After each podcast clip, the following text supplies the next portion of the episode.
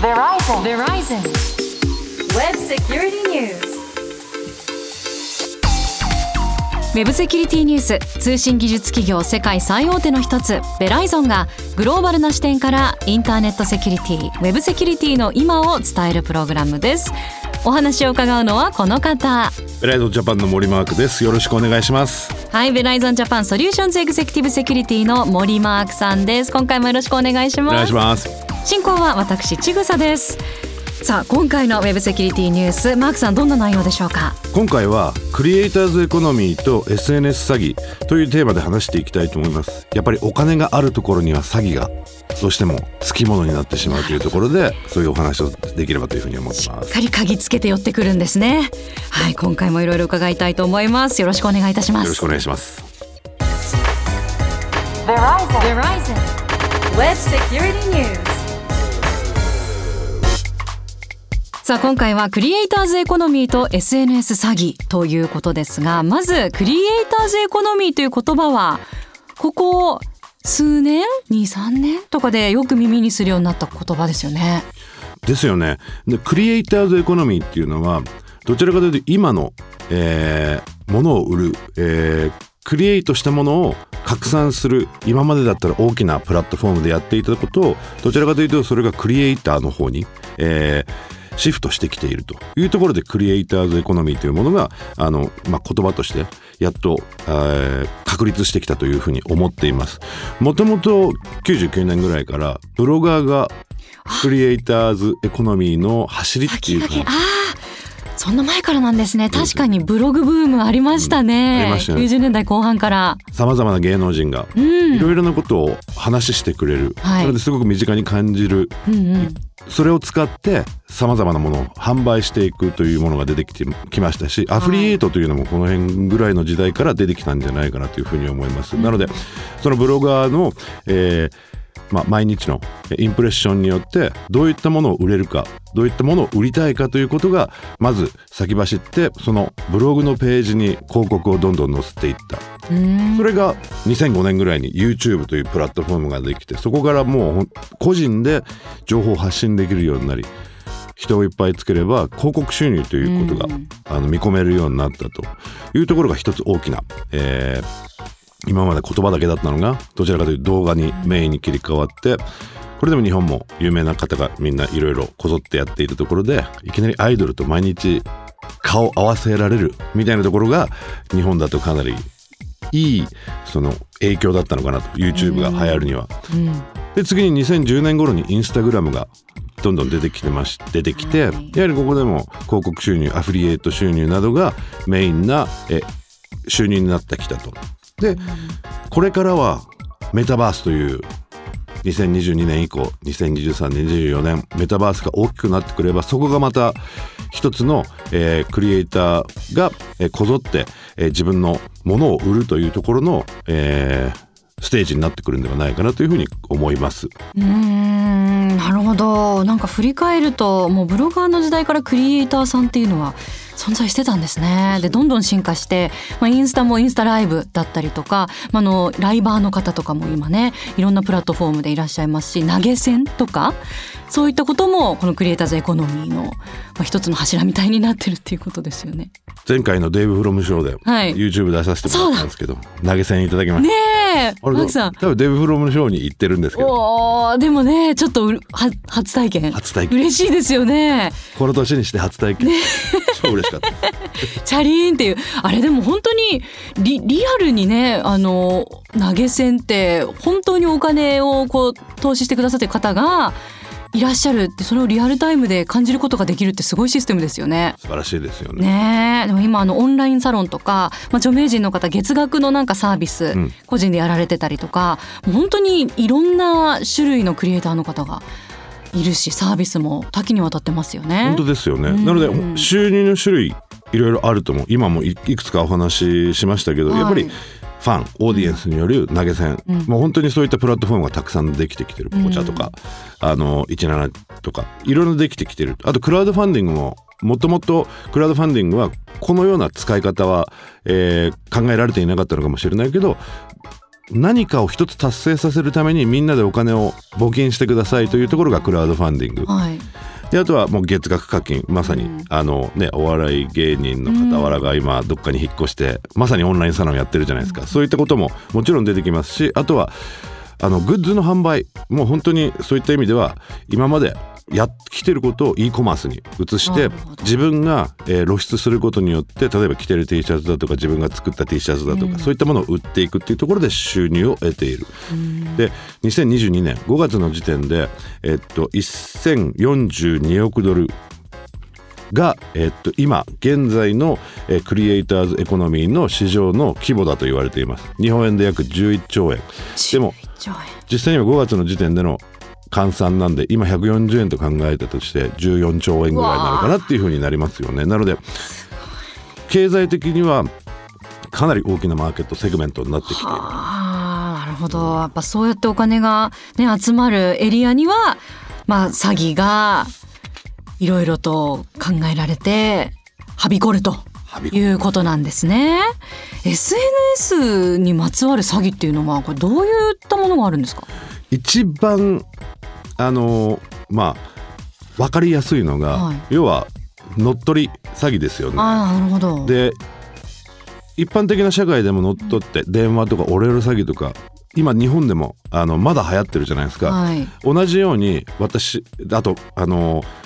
スパムで「私どこどこ事務所の誰々です。知ってます？今お金がちょっと困っていて助けてもらえませんか?」みたいはいはない。メール来るじゃないですか。来。たことありますね。やばい。この人だったら助けなきゃいけないっはい。て思っちゃうような、そういったものが実はこういうクリエイターズエコノミーの中でも見えてくうる。ーん。でひどいのが SNS を一回乗っ取りはい。なりすました上でそんなに悪くないっていうふうに言われればそうなんですけどステールスマーケティングのようなことをする、えー悪質な、えー方々、まあ要は犯罪者になっちゃうんですけど、悪質な方々とか。あとはもうそれ以上悪くなってくるとやっぱりえ乗っ取った上でマルウェアをフィッシングで送信し始めるというところもあるんで例えば SNS だったらいあのフォロワーのところに直接メッセージが送られたりできるようになって、DM とか送れるようになってくるじゃないですか、DM に DM 乗っ取れば DM も送れるようになる。確かに。ユーザーも送れるようになるということで、DM であのフィッシングをしていくと。で、えーそういった上でマルウェアの、えー拡散、もしくは、えーまあ昔の日本でどこまで有名になったかわからないんですけどアメリカではナイジェリアの王子から、えーお金が、えーお金をナイジェリアから出さなきゃいけないから手伝ってくれたら、えー100万ドル渡しますとか、そういうスパムメールが一時アメリカで流行ったんですけどそういったものも送られてくる。でさっきのあのね実際に有名人の名前を語って今ちょっと困ってるんで助けてくれませんかメールとかそういったものがあの世界中で送られてくると。で面白かったのがあのマルウェアのあのマルウェアフィッシングのキャンペーンのちょっとしものを調べていたんですけど今日本語で送ってくる、えーすごくおかしなメールあるじゃないですか。文法も間違ってるし漢字も間違ってたり、はい。変換が間違ってたり。見るからに怪しい。はい、はい。あれはわざとそうしてるっていうふうに言うマルウェアフィッシングのキャンペーンをやってる人たちもいるんですよ実は。あれに引っかかってくれるんだったらその先も絶対引っかかってくれるからなるほど。気づく気づく人たちはもう速攻気づく。でも気づかない人たちは次の段階でも気づかないでそのまま続けてくれるっていうふうに、えーインタビューされていた人が言っていたんでそれも面白いなと思ってたんで。すうん。ねなのでそういった意味では一般的なフィッシング一般的な、えーマルウェアを送ってくる、まあ、スパムメールとは変わらないんですけど一つ大きな違いがその著名人の名前を語ってはい送られてくるんで信頼度が少し上がってくるのがこういったフィッシングキャンペーン SNS を使ったフィッシングキャンペーンの特徴かなというふうに思っています。うん確かにあの自分が応援してる有名人から DM が来たらこれはってなりますしなインスタなんかはあの相互フォローしてなくても DM 送れますもんねでツイッターもそれこそ応援してる有名人の人が自分をフォローしてくれてでかつ DM くれたらもうこれは大変って思いますよね。ドキドキですよね。ねえそうなんですね。ね、もちろんツイッターやインスタグラムでも、そういった DM を一切受け付けない設定だとか自分が、はい自分相互フォローしてる人たちの DM しか受け付けないですとかそういう設定ができるんでまずそこで一つ防御策が作れるかなと思うけど、でも相互フォローになった瞬間に DM 送ってきてそれでわーってなってしまうと、一つ危ない道をたどり始める可能性はありますよね。あとね24時間で消えるストーリーズ機能あストーリーズ。なる利用して証拠隠滅とかもできるようになってきてるし。ほどね。あれ本当に消えちゃいますもんね、あとはもうアカウントを信じさせるためにフォロワーを購入する。もう要は、例えば100人フォローしてる人間 VS1 万人10万人100万人フォロワー数がいる、えー、Twitter のユーザー Instagram のユーザーやっぱり多ければ多いほど信頼度が上がるというふうに我々は思ってしまうんで、うん。意外と安く買えるんですよねフォロワーえって。いくらぐらいなんですか？い何人でいくらぐらいなんですか？いいろいろ差はあると思うんですけど、ええ。一番安くて多分1000人で100ドル200ドル300ドル世界で買えちゃうっていうところもあります。そうなんですね。それがほとんどボットになってしまうっていうのがありますから。なるほうど、ん、であの実はいろんなあの今アプリが出ててええそのフォロワーを例えば有名人それが本物のアカウントなのか偽物のアカウントかって見分けるときにユーザーどれだけフォロワーがいるかっていうことをチェックしてくれてそのうちどれだけがちゃんとしたユーザーかっていう、うん。あのチェックをしてくれるようなアプリケーションも実は出てきたりして、それは有料なんですけど、はい。そういったものを使って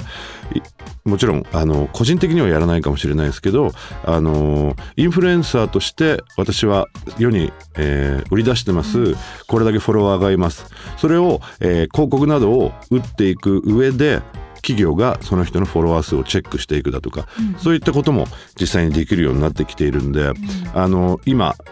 今回イーロン・マスクの、えー、ツイッターの買収、えーに、えーまあ、見えるようにこれからあのブルーチェック、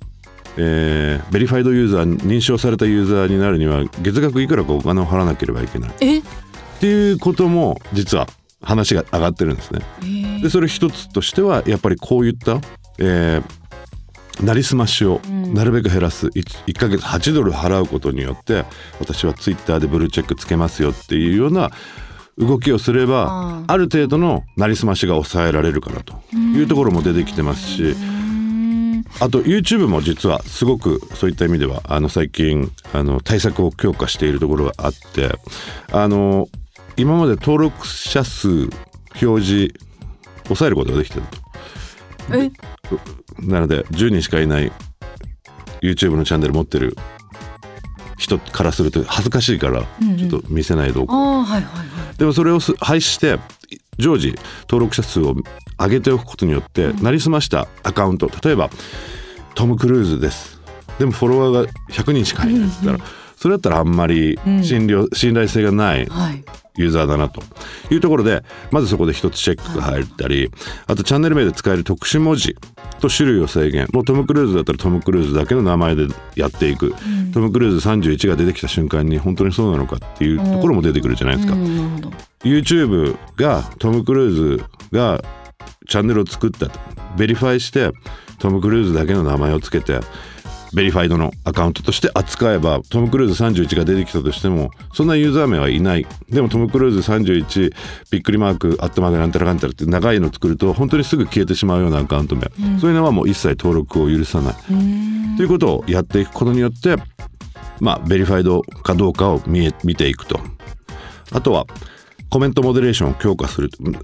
かなりね、あのー YouTube もこういったところに力を入れてきてはい。YouTube のコメント見てると意外とスパムっぽいコメントがいっぱいあるじゃないですか。なんか宣伝のねなんかあたかもその有名人の方がそれをこう宣伝してるかのようなコメント私もあれ使ってみて最高でした。歯がすごい白くなりましたとか。ねその有名人の方関係ないもののことにもコメントされたり。そうそうそう。ねしてえーなんかおすすめしてんのかなとかちょっと一瞬引っかかりそうになりそうまよね。ですすよね。でそういったものも、あのー対策をしていくということで、うん。あのまあ詐欺をどれだけ抑えるか悪用されることをどれだけ抑えるかということがやはりこういった SNS のあのプラットフォームでもどんどん推進されていっていると。いうことであのやっぱりこれもね、今までお話ししてたところとも同じですけどやっぱり自分の身の回りを気をつけていくっていうのがまず第一に重要なことだけど有名人にももう一回言いたいのがパスワード。ちゃんとしてください、うん。パスワードからあのハックされてでそこから入り込まれることもあるんでパスワードっていうのはやっぱ重要だっていうのが一つ。で1回セットしたらそのままではなくて3ヶ月に1回6ヶ月に1回どんどん変えていく。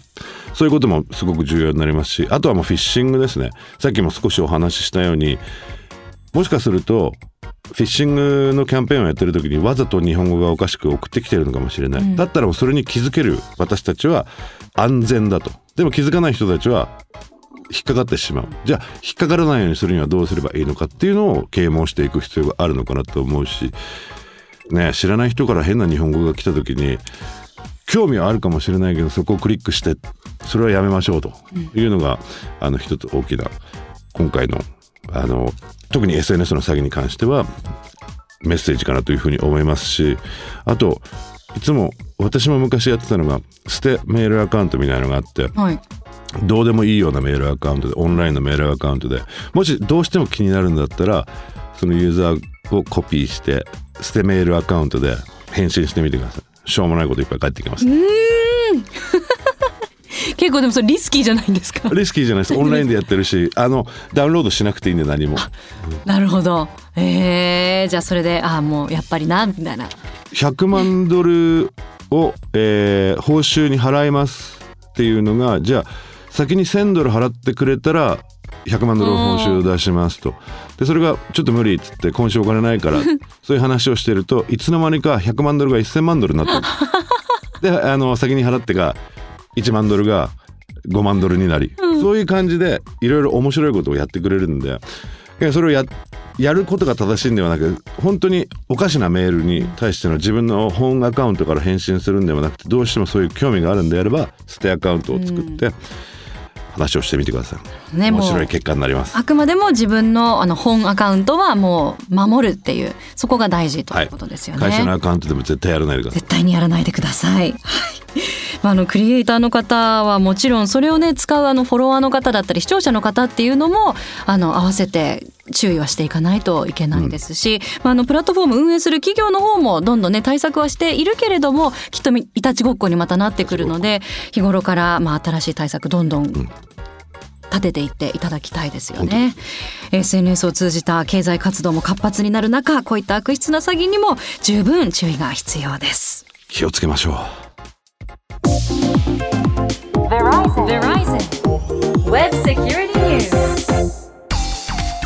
さあ今回のウェブセキュリティニュースいかがでしたか？ウェブセキュリティについてもっと詳しく知りたいという方はベライゾンジャパンのオフィシャルホームページご覧ください。さあそしてマークさん本日2022年11月28日。この後ご出演があるんですよね？はい。えっ、と14時半から IT メディアセキュリティウィーク2022冬オンラインセミナーをやります。今回はえー、とモバイルセキュリティインデックスというベライゾンが発行しているレポートについて、え少しお話をしようと思っています。でこれはアメリカ、えオーストラリアヨーロッパを、えメインとした、えアンケートに基づいたレポートなんですけど約650の世界中の CIOS とか CISO の方々にお話を聞いて出した結果なんで意外と面白いあのお話ができるかなというふうに思っております。よろしければ IT メディアセキュリティウィーク2022冬検索してもらって登録していただければ聞いていただくことができます。ご出演予定は14時30分です。ウェブセキュリティニュースお届けしたのはベライゾンジャパンの森マークとちぐさでした